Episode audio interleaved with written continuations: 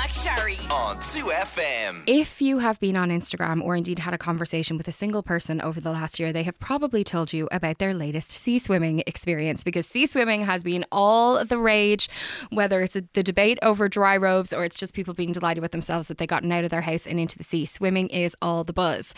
But what if you don't live near the sea? We have got rivers running up and down the country, and not many of us are hopping into them.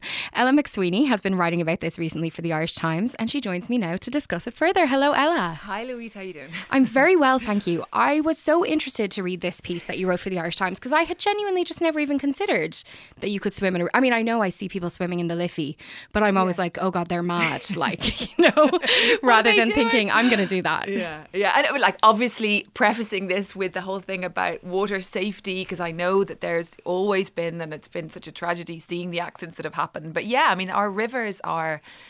I mean, on paper, they should be like the envy of Europe. We have the most incredible rivers in Ireland. And as you say, if you're not lucky to live by the coast, where can you swim uh, for free outside? Um, so we have the like fast flowing rivers around the edge of Ireland that flow into the coastal areas. And then in the middle of Ireland, we have these beautiful, wide, long, gorgeous rivers that flow through lakes and all the rest. So we are exceptionally lucky to have them. Um, but I suppose the key thing is that they are under pressure, to put it mildly. Some of them are really struggling. Like the scientists would say, the rivers in the south and the southeast are really struggling with pollution. Um, and we're in a moment where, I mean, there's a lot of pressures coming at us, a lot of negativity about, you know, climate crisis, Yeah. biodiversity crisis, everything. But we can do stuff. Yeah. And I suppose that's what I was writing about in the Times. Like, just, okay, what can we do to, to, to kind of enhance our rivers? How do you get a bit of agency yourself? Yeah. And so that's that's what I was kind of writing about. Well, I want to ask you a little bit about that pollution because What kind of pollution are we talking about here? Is it people throwing rubbish into the river or is it much bigger than that? So I suppose there's, there's there's two things that are happening with rivers. One is what I consider to be like really bad, horrific plastic surgeries happening. Okay. So they're being, you know, buried under culverts. They're being diverted. They're being straightened out. So instead of having like an Audrey Hepburn beauty, they have like a Bride of Wildenstein, you know, result where they're just being they're being badly engineered, and so that's putting them under pressure. The pollution side are- of things. Why is that happening? That's happening for engineering reasons, Okay. for flood mit- mitigation, for um, putting them under culverts so that you can build and all the Okay. rest, just sort of disappear Sure. the stream, disappear the river. Okay. But then on the other side, you have the pollution. So yeah, people, yeah, we've Yeah. used them as dumping grounds. So people literally see them as places to dump their waste. But much more importantly, and the science would say this, is what's called nutrient pollution. So human sewage Okay. and sewage from agriculture as well, massive pressures. And the reason that's difficult, and also um, nutrients from chemical um, fertilizers, and that's causing growth of algae in the rivers, and it's just clogging them up, and it's it's killing the species in them. So there's there's kind of a lot of pressures bearing down on them. You know, we're really lucky in Ireland in that we have lots of rain, and we are blessed with a small population compared to other European countries, and long may that last. Because the really on paper, as I said, our rivers should be in great condition, Yeah. but they're not. They're under pressure, and and you know we there's a magical moment in time now where we can either go down the road where they get worse, and we Yeah. join the rest of European countries and rivers are really struggling, or we go down the road of our good high standards historically and say we're going to get them back, Yeah. and we're going to also have them to enjoy, to swim in, to splash about in, to paddle in, or whatever. Yeah. And how do we do that? So, you know, what, obviously people can stop physically putting their rubbish in bodies of water. I mean, that would be great. I think we can all agree on that. but the kind of the the nutrient waste that you described there, how does that get stopped? Like is it is it happening kind of illegitimately? Are people kind of dumping illegally or is that kind of a natural thing that's occurring? No, no, it, it's definitely not natural. It's all about human activity, but it's it's happening because, so for example, raw sewage is still being pumped into some rivers, which is unbelievable to think Yeah. about human sewage. But then also in the agriculture sector, um, you know, n- nutrients, so, you know, waste from animals and also chemical fertilizers are finding their way into the rivers and the waterways. So, you know, we have streams and then rivers Sure. and then they go out to estuaries. And so, you know, there, there are, uh, you know, the most obvious way is, you know, lobby your politicians, tell them you care about these things and make sure that policies are put in place to help farmers to move away from this and to make sure that raw sewage is not pumped into rivers. But there's a really interesting example, which is what I, I kind of found interesting of a group of um, people in Yorkshire, in North England, in a place called Ilkley. And, you know, England's rivers are in desperate state, like Okay. desperate. And they were just fed up with how polluted their river was. And their rivers were, you know, fecal bacteria causing people to be ill.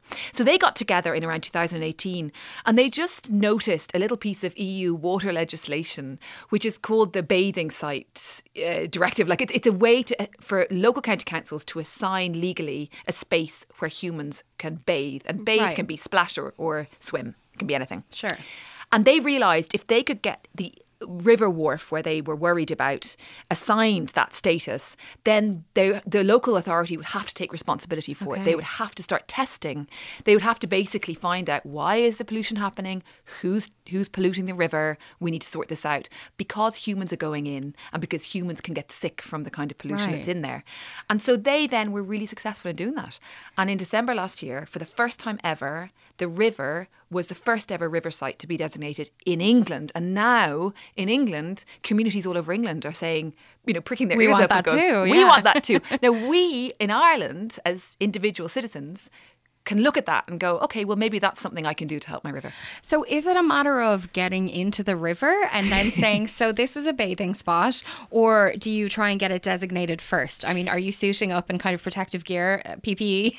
yeah, exactly. No, so so what you need to do is think, okay, you know, say you live in, I don't know, like I was in the River Camlin in Longford a few days ago. Say you're in Longford and you have the Camlin beside you, and there is a spa- part of the Camlin where people might, for whatever reason, congregate. So, you know, kids, like I know down in Graignamanagh, people would uh, swim at a certain point of the River Barrow, and I Yeah. see, you know, families down there all the time. I kayak down the Barrow quite a bit.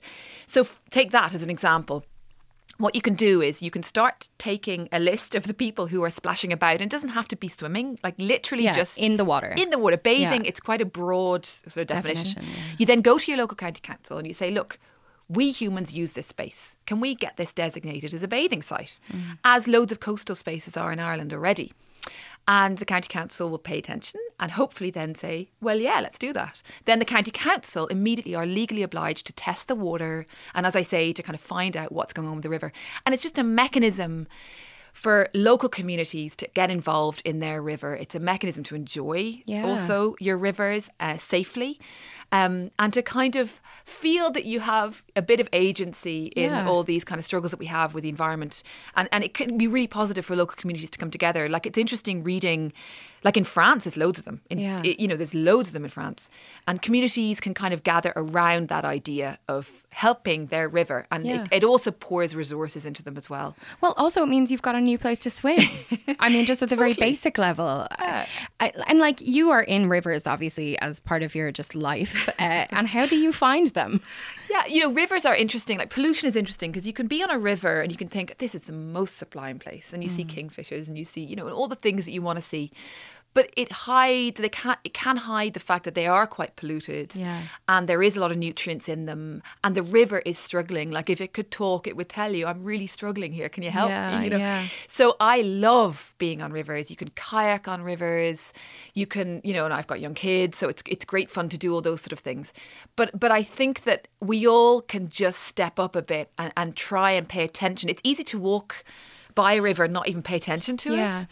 Um, but once you start engaging with it, it almost, it sounds like I'm nuts, but it almost becomes like a, a person, especially if you go down the course of it a bit. Yeah. It has its own character. And historically, they're just incredibly important in Ireland. I mean, we turn on our tap to have a glass of water, which is what I did before I came here. And you don't think twice about it. But No. actually, what you're receiving is a result of millions of years of like geology, but also all this incredible sort of ancient waterways that run Yeah. through our country. And we are blessed to have them. Yeah, my my husband is actually working on a project at the moment about the River Liffey, so I have been embedded in rivers uh, at home for quite some time because, of course, we're working at home together side by side. Um, so I know exactly what you mean. Um, but I, I I think I love what you what you've said yourself is that this is a way for people to not only maybe get a new swimming place, but also to feel uh, some somehow that you're in control of a situation which is obviously a lot of people are feeling completely powerless about, especially this week with the news about the climate change report.